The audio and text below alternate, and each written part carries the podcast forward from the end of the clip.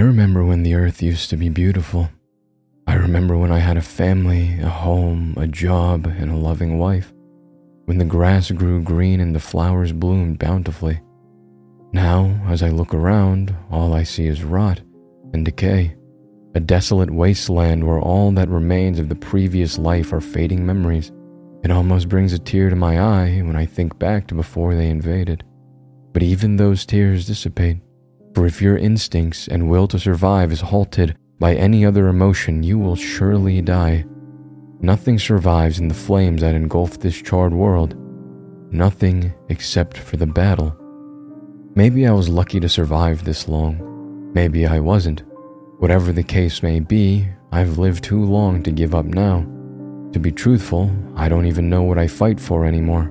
Perhaps I just wanted to unleash my wrath and hatred, but that wouldn't change the past. The dust rose around the chariot I was in, the wooden wheels bumping along the dirt path. Perhaps it would have bothered me before, but I'm not who I used to be.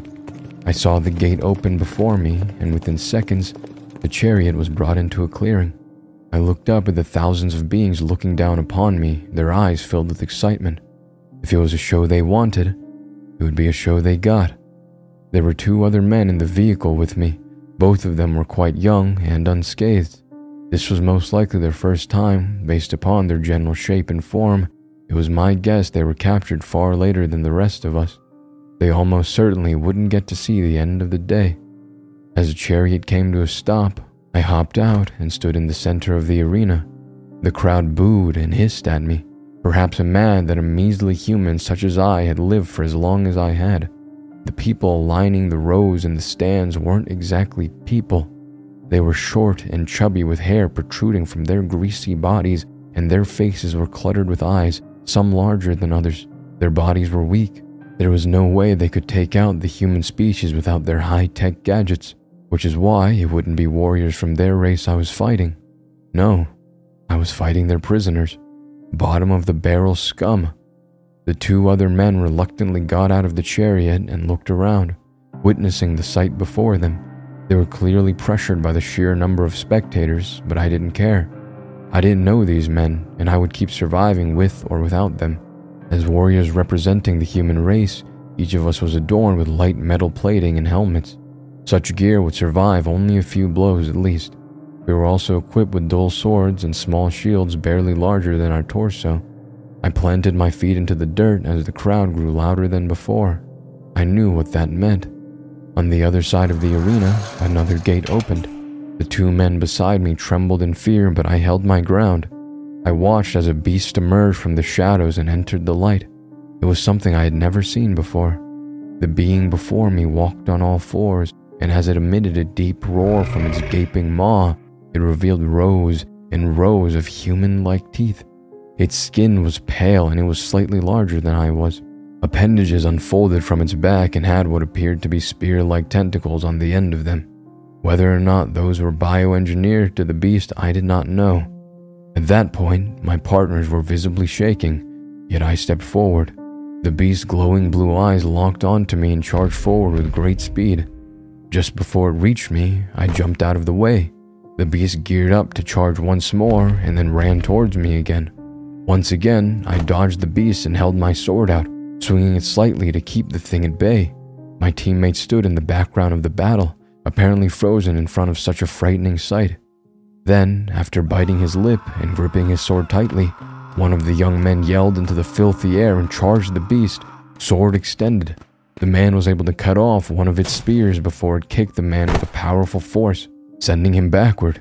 The beast was upon him before he could get back up and pressed its foot down on top of him. The other young man watched like a coward as his fellow partner was slashed in the chest.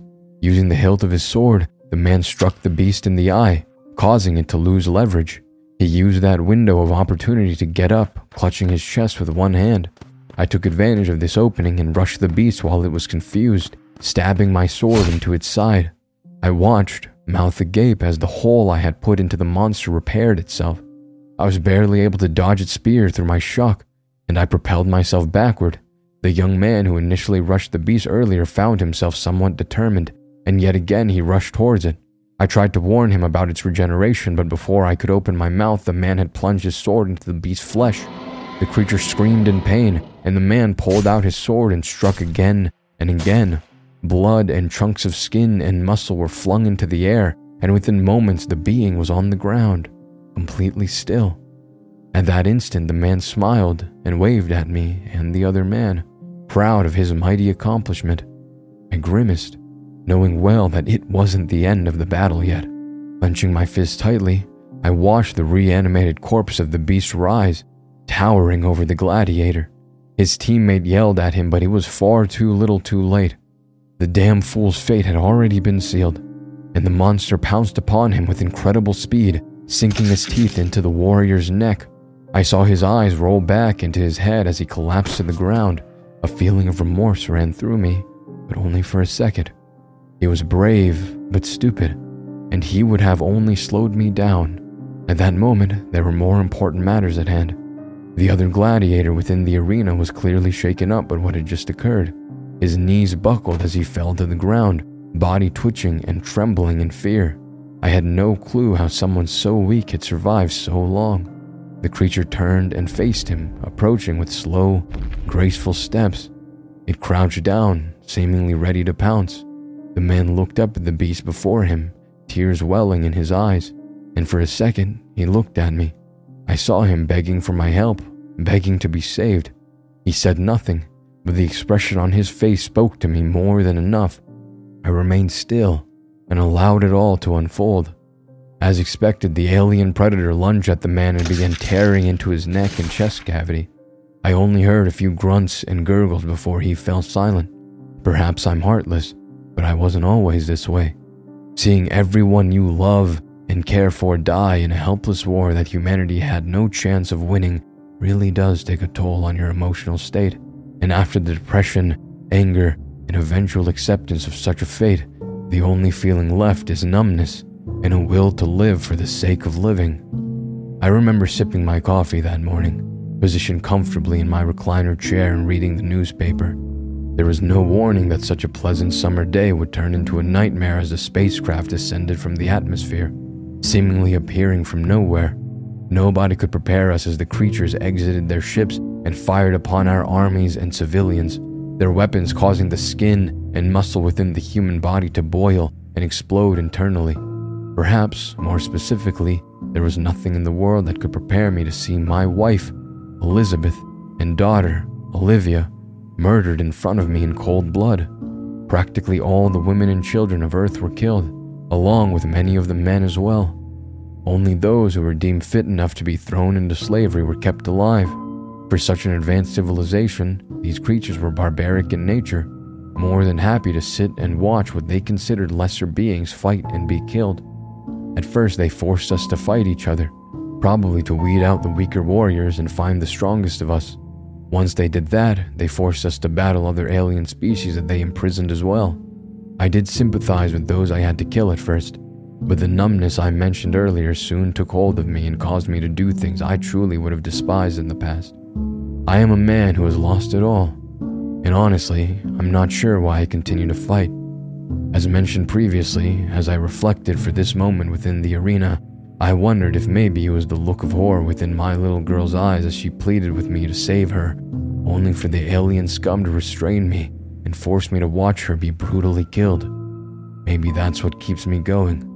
Maybe I want to live just despite those damn brutes. Maybe just to show them that they haven't completely broken me yet. I looked ahead at the monster before me, its eyes staring into mine, clearly hungry for the kill. I circled it slowly, holding my sword in front of me. Suddenly, it switched to the offensive, releasing a loud and petrifying cry before charging at me its spears lashing out. I evaded the spears I could and severed those I couldn't, each slice causing the beast to roar in pain. I smirked as it regenerated, hands grasping the hilt of the sword even tighter. I dodged each and every one of the creature's blows and retaliated with offensive strikes of my own, leaving a pool of blood surrounding my enemy. Then, with one swift and unexpected movement, I felt its sharp nails penetrate my arm and rip chunks of flesh out. While I was focused on the spears, I had neglected to pay attention to its other weapons. My assailant growled with glee at this, and I could smell its hot breath splashing against my skin as hunger fueled slobber encompassed its snout. I clutched my arm and stumbled backward, watching as blood dripped down onto the dry sand below. The crowd erupted into a frenzy of cheering, eager to see me fall. I could almost hear each individual voice within the room, excited to see my death at the hand of this monstrous foe. As one of the last humans alive, they hated my strength, they hated my resilience, and I knew they had figured out long ago I only stayed alive to spite them. I knew it every time I stepped into the arena and saw the hatred within their eyes, hatred directed at me. I clenched my teeth and fell to one knee, trying my best to hide my grin. I would not give them the satisfaction of seeing me die. Glancing at my wound, a plan formed quickly within my mind. The beast rushed towards me as fast as it could, seeing me in my injured state as easy prey. How foolish it was. How foolish they all were to think I was injured badly when in truth I had suffered much worse before. Besides, no amount of physical pain could even compare to the emotional scars which I had then realized motivated me to live. Directly before it reached me, I stood to my feet and dove to the side. I allowed the creature's momentum to carry it forward, and I watched as its head crashed into the hard concrete wall. It fell back, clearly dazed, and I took that chance to run towards the monster, sword in hand. Using my good arm, I plunged the blade into its neck, a soft gurgle could be heard as blood filled its throat, but it didn't stop there. I hacked at its neck more and more, using all my strength and precision to slice through meat and tissue. I felt a feeling I hadn't felt in a while. Perhaps it was fueled by thousands of spectators chanting for my death, but whatever the case, I could do little to stop the feeling that overcame me. It was pure hatred and anger. All of the pain and suffering I had experienced overcame me as I decapitated the beast. I slashed my sword at its body, cutting off each tentacle before moving on to the torso, arms, and legs. I maimed and mutilated every appendage before severing it, allowing the blood to stain my gear. I sliced at every artery and vein I could see, and as I continued to do so, the crowd grew silent. I could tell I was no longer a human they wanted dead. I was an animal in their eyes now. I had never let loose so much as I had then, and it showed in the reactions of every single onlooker viewing my actions. Several minutes passed before I was done with my work, and I stepped back and looked at what I had done. I left the monster nothing left to regenerate. I turned my attention to the spectators, quiet gas and murmurs passing throughout the stands.